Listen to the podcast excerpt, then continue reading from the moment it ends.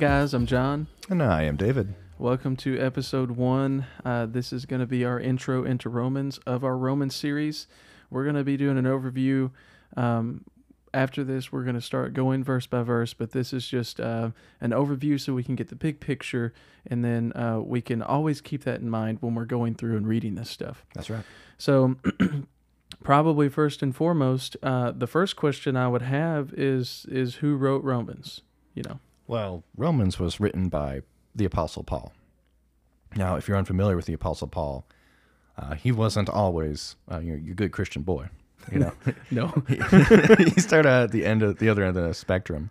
Uh, he was actually believed that it was his purpose to persecute Christians. Persecute. What do you mean? Well, he was he wasn't he well, it wasn't pretty. You know, he what they would do back then. Did well, well, hold on. Did he like just make them look like idiots in the in the market or something? Yeah, you know? yeah. He he was like you know, sliding through the DM, DMs and, and like you know, hey, you know, y'all y'all are a bunch of stinky you're doo doo stupid. heads. Yeah, yeah. No, he was trying to kill him, yeah, yeah. Pretty much. and I he mean, was pretty successful. There, the the the um, let's see, Acts nine. I was reading through here. It, it it starts off, and this is this is under, under the ESV, uh, but the header for Acts eight is Saul ravages the church. yes. you know so and and people were scared of saul they they like there was people that, that were told to go talk to saul and they were like oh god like i can't go to him yeah you, he'll kill me Yes, no, yeah. He had the quite the reputation like throughout the the Christian world. Like they knew who he was when you heard Paul's coming to town. Actually, it was, saul Let's yeah, let's talk about that. It- at first, his name was Saul. of Yeah, that was- that- was it saul of tarsus yeah Yes, yes. He was a Hellenistic Jew, so he had dual citizenship. He was a citizen of Rome, but he was also um, a Jew. Um, but he was also a Pharisee. He was well learned. Um, so he's this smart uh, academic man. He knows what he's talking about. He knows the Torah inside and out. right Um, so, and make no mistake, he loved God. You know, he was just doing what he thought he was supposed to be doing. I mean, imagine when when as Christians we get upset when someone makes fun of Jesus, but we know we're not supposed to burn down their house and you know kill them. That's yeah that's not we're not the Crusades. no no that's not Uh, that's not what we're doing that's right. But uh, things worked a little differently back then. You know, they had the Old Testament to look at. Um, so in their eyes, um, removing forcibly people who who were pretty much blaspheming and speaking heresy against Yahweh, the God of the universe, that made perfect sense to them. And um, he had a, a bit of an experience with the risen uh, Lord Jesus. yeah that was Uh, actually his his we were talking about this his watershed moment his like paul could look back on his life and there'd be before that and there'd be after that That's right. Yeah, uh, that's why he kind of changed his name. One of the reasons was, of course, he'd be mainly focusing on the Gentiles. Um, but another reason is it's symbolic. He's no longer the old man, the persecutor. He's now Paul, the apostle. You know, he, he loves Jesus. He loves the gospel. Um, he recognized that he didn't deserve what Jesus did for him. yep Um, but because he was seeking after God, you know, uh, he had a he had a zeal is what yeah, it says he had a zeal. I believe that's one of the reasons why God chose to reveal himself the way Paul, uh, yeah, revealed himself to, to Paul the way he did right was because of his passion and zeal for the Lord. It was just misplaced. Right. Yeah. Which that can be the case for all of us. Um, so his conversion, uh, we David and I were talking about this. It's in Acts nine, and let's see, Acts nine, uh, three. Now, now as he went on his way, he approached Damascus. Damascus. This is Paul, and suddenly a light from heaven shone around him. And falling to the ground, he heard a voice saying to him, Saul, Saul, why are you persecuting me? And he said, Who are you, Lord? And he said, I am Jesus, whom you are persecuting. But rise and enter the city, and you will be told what you are to do. The men who were traveling with him stood speechless, hearing the voice but seeing no one. Saul rose from the ground, and although, although his eyes were opened, he saw nothing. So they led him by hand and brought him into Damascus. And for three days he was without sight and neither ate nor drank. I heard something that was really interesting, and, and we've talked about it, uh, just the nature of of Saul then, but who would become Paul. He he was a Pharisee, so he didn't have a, a, a full understanding, you know, God's understanding of of this message. But how crazy would that be? you you're persecuting these people that that are talking about Jesus. You're killing them. You know, you know, I don't I don't know that he killed anyone directly, but he was getting them imprisoned and Right. trying to get them killed. That he was, was, his, involved in that. he was very the much involved. Yeah. He wanted them to die. Yeah. Um, and then the very person that, that you think, you know, which is Jesus, that, that they, you know, thought was, was a, a blasphemer and all these things, he appears to you. The, the guys that, that you're going to Damascus with didn't see it, but they heard the voice, so they were witnesses to a supernatural encounter. And then you're blind. Yeah. And then you spend three days, and and like we've talked about, they didn't have in in the conventional uh, sense the Bible that we have today. A lot of this stuff was memorized. Like um, we'll probably see this in Romans, but there would be times where people would would quote the beginning of of a particular scripture, and the reason they did that is they didn't have verses and chapters. They were trying to say, "Hey, go back and read this part of Isaiah or this part of this," and so Paul knew all this stuff. And so he's sitting there for three days. What's going on in his head where he's like, oh crap. Yeah. I I should be dead right now, you know. And then he's like, "Oh wait, all these prophecies about the Messiah, like they really were fulfilled in Jesus. All this stuff that that's been talked about for hundreds of years, it really was fulfilled because I mean, I'm blind. I he I saw him and and the guys that I was with didn't see him. They heard this voice. So, that's that would be a crazy crazy experience. yeah. You could say he was blind, but now But he now he could just like yep, just like we see with with the blind guy and um I think it's in in the Gospel of Mark. So the apostle Paul um we went over that. Now, who was the audience and and what was the purpose of Romans and why is it why is it different than some of the other epistles? Yeah, I can start out uh, addressing the, the first question, which was who was the audience, and it's pretty obvious because it's in the title. It was Right. to the the Roman Church, the Church in Rome. You you don't have to think very hard about this one. No. Um, that's the nice thing about Paul's most most of his letters, yeah, you don't really have to think. It's like who who is the Corinthians to? Well, the church in Corinth. yeah, yeah, it, it- it's right there. It's like, oh yeah, duh. And then you have Hebrews, and you're like, Ugh, nobody knows. Yeah, Just to some random guys. yeah. Uh, which must feel great for them up in heaven. They're like, no, it was us. What's wrong with you? uh, but yeah, so the Roman Church, like, um, so the church in Rome, these these were Christians who, uh, th- through the spreading of the gospel, somehow made up to Rome. We're not sure if it was uh, early apostles who came up to them, or if it was from people who had been like Jews visiting during the events of First Acts, or is it Second Acts? I don't remember, but basically the day of Pentecost. yeah, the day of Pentecost. Yeah, Um, who you know were visiting on Pentecost, heard the gospel, got saved, and went up to Rome and started spreading it. because they also it says in, in that passage that that during all that the people had come from all over Jerusalem. That's why we have the, the first evidence of speaking in tongues. They were literally either speaking or the people were perceiving different languages because these were Jews from all over the world.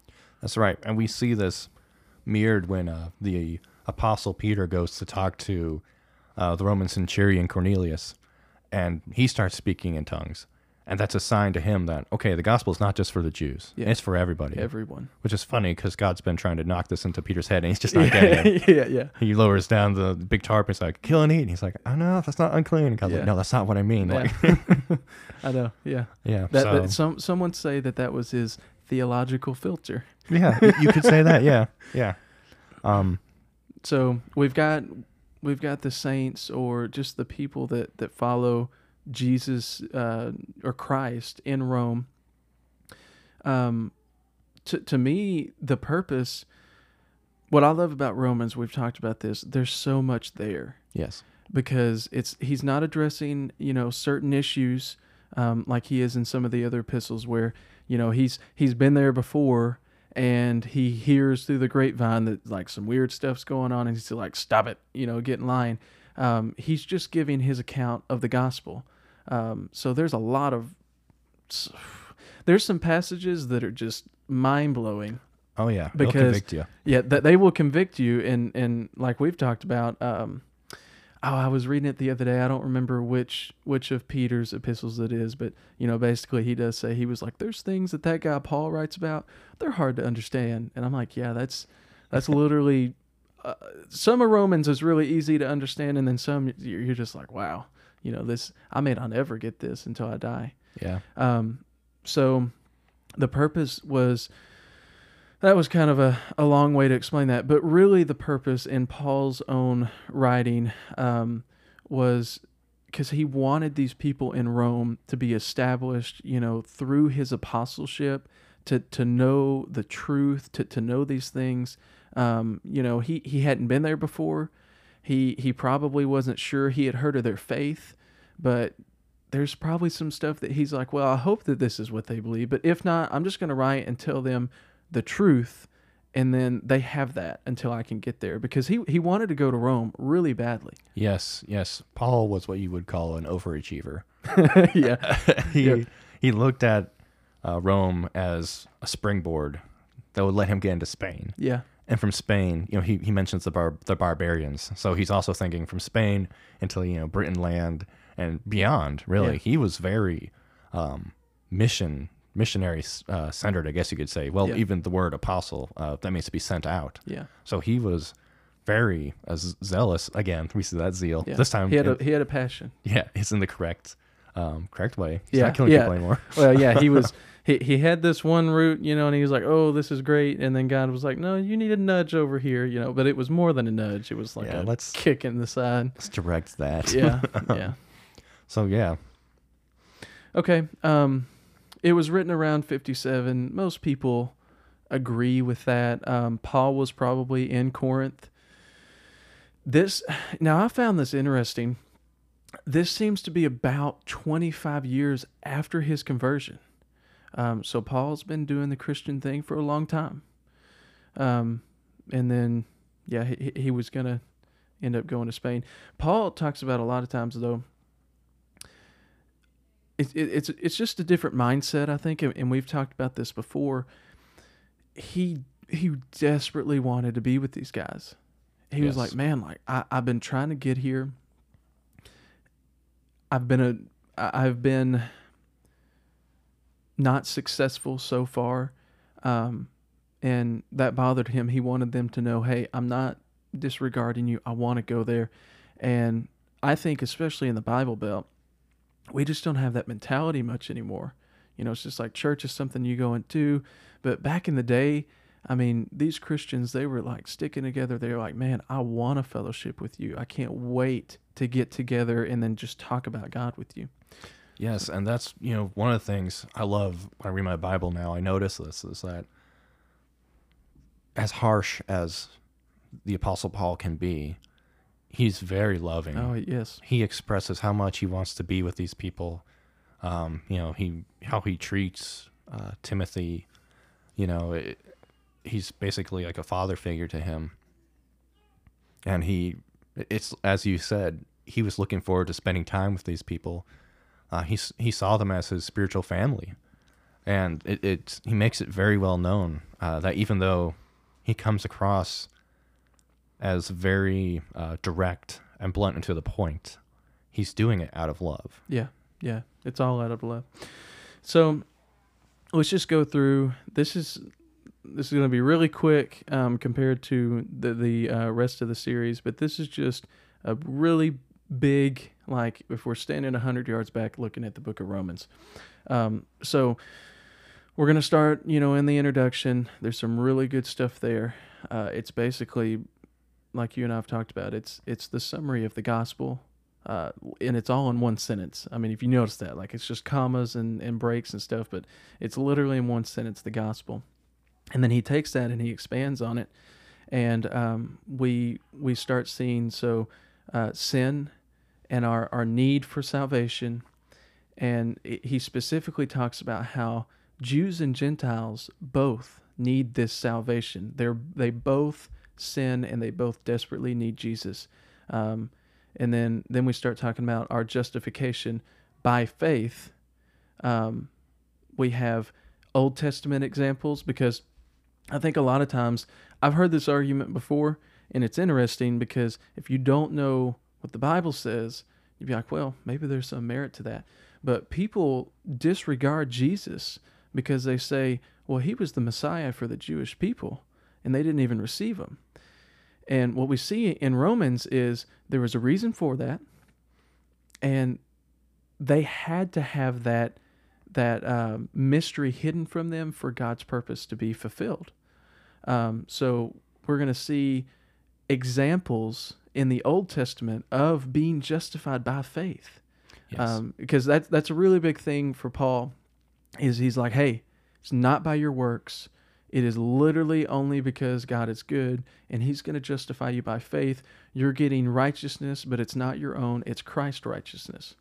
Yes, and that is uh, something we'll also get more into probably later on. Is you know what faith is, uh, but just like quick blanket statement, it's it's trusting God. Yeah. Like the Greek word uh, pistis, pistis, it just means trust. Yeah. So it's it's not like this uh, superpower that you have. It's it's just trusting God and who He is, and knowing that He'll do what He says He's going to do. Yeah.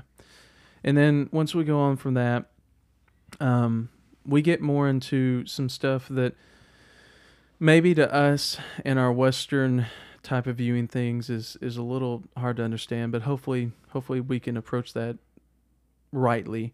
Um, but he starts talking about uh, Jews and a partial hardening uh, for the Jews so that the Gentiles could be uh, grafted in to this nation um, because that's that's another thing that, that he that we've talked about.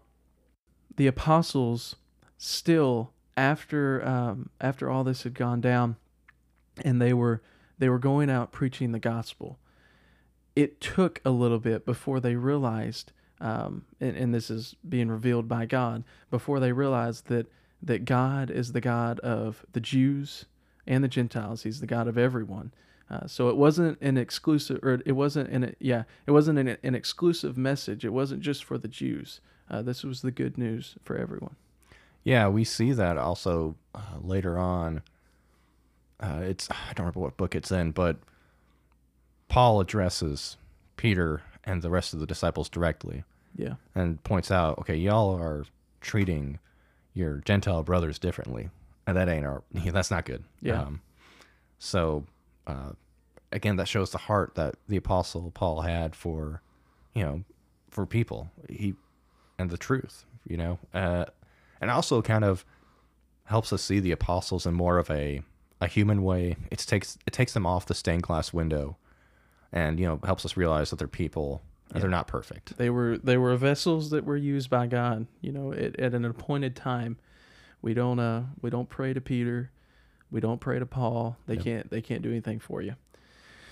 And then uh, at the very end, twelve around Romans twelve to, to fifteen or so, it, he basically just talks about um, how this applies in your life. You know how how you as a Christian should walk and act and and all that good stuff. And then uh, Romans sixteen is is him closing basically. So that's basically an overview. Next week we're gonna we're gonna start getting into Romans. Uh, we're gonna start obviously chapter one, start going verse by verse, and just see what it has to say. Yep, I'm pretty excited for that. I am too. We'll see you guys later. See you later.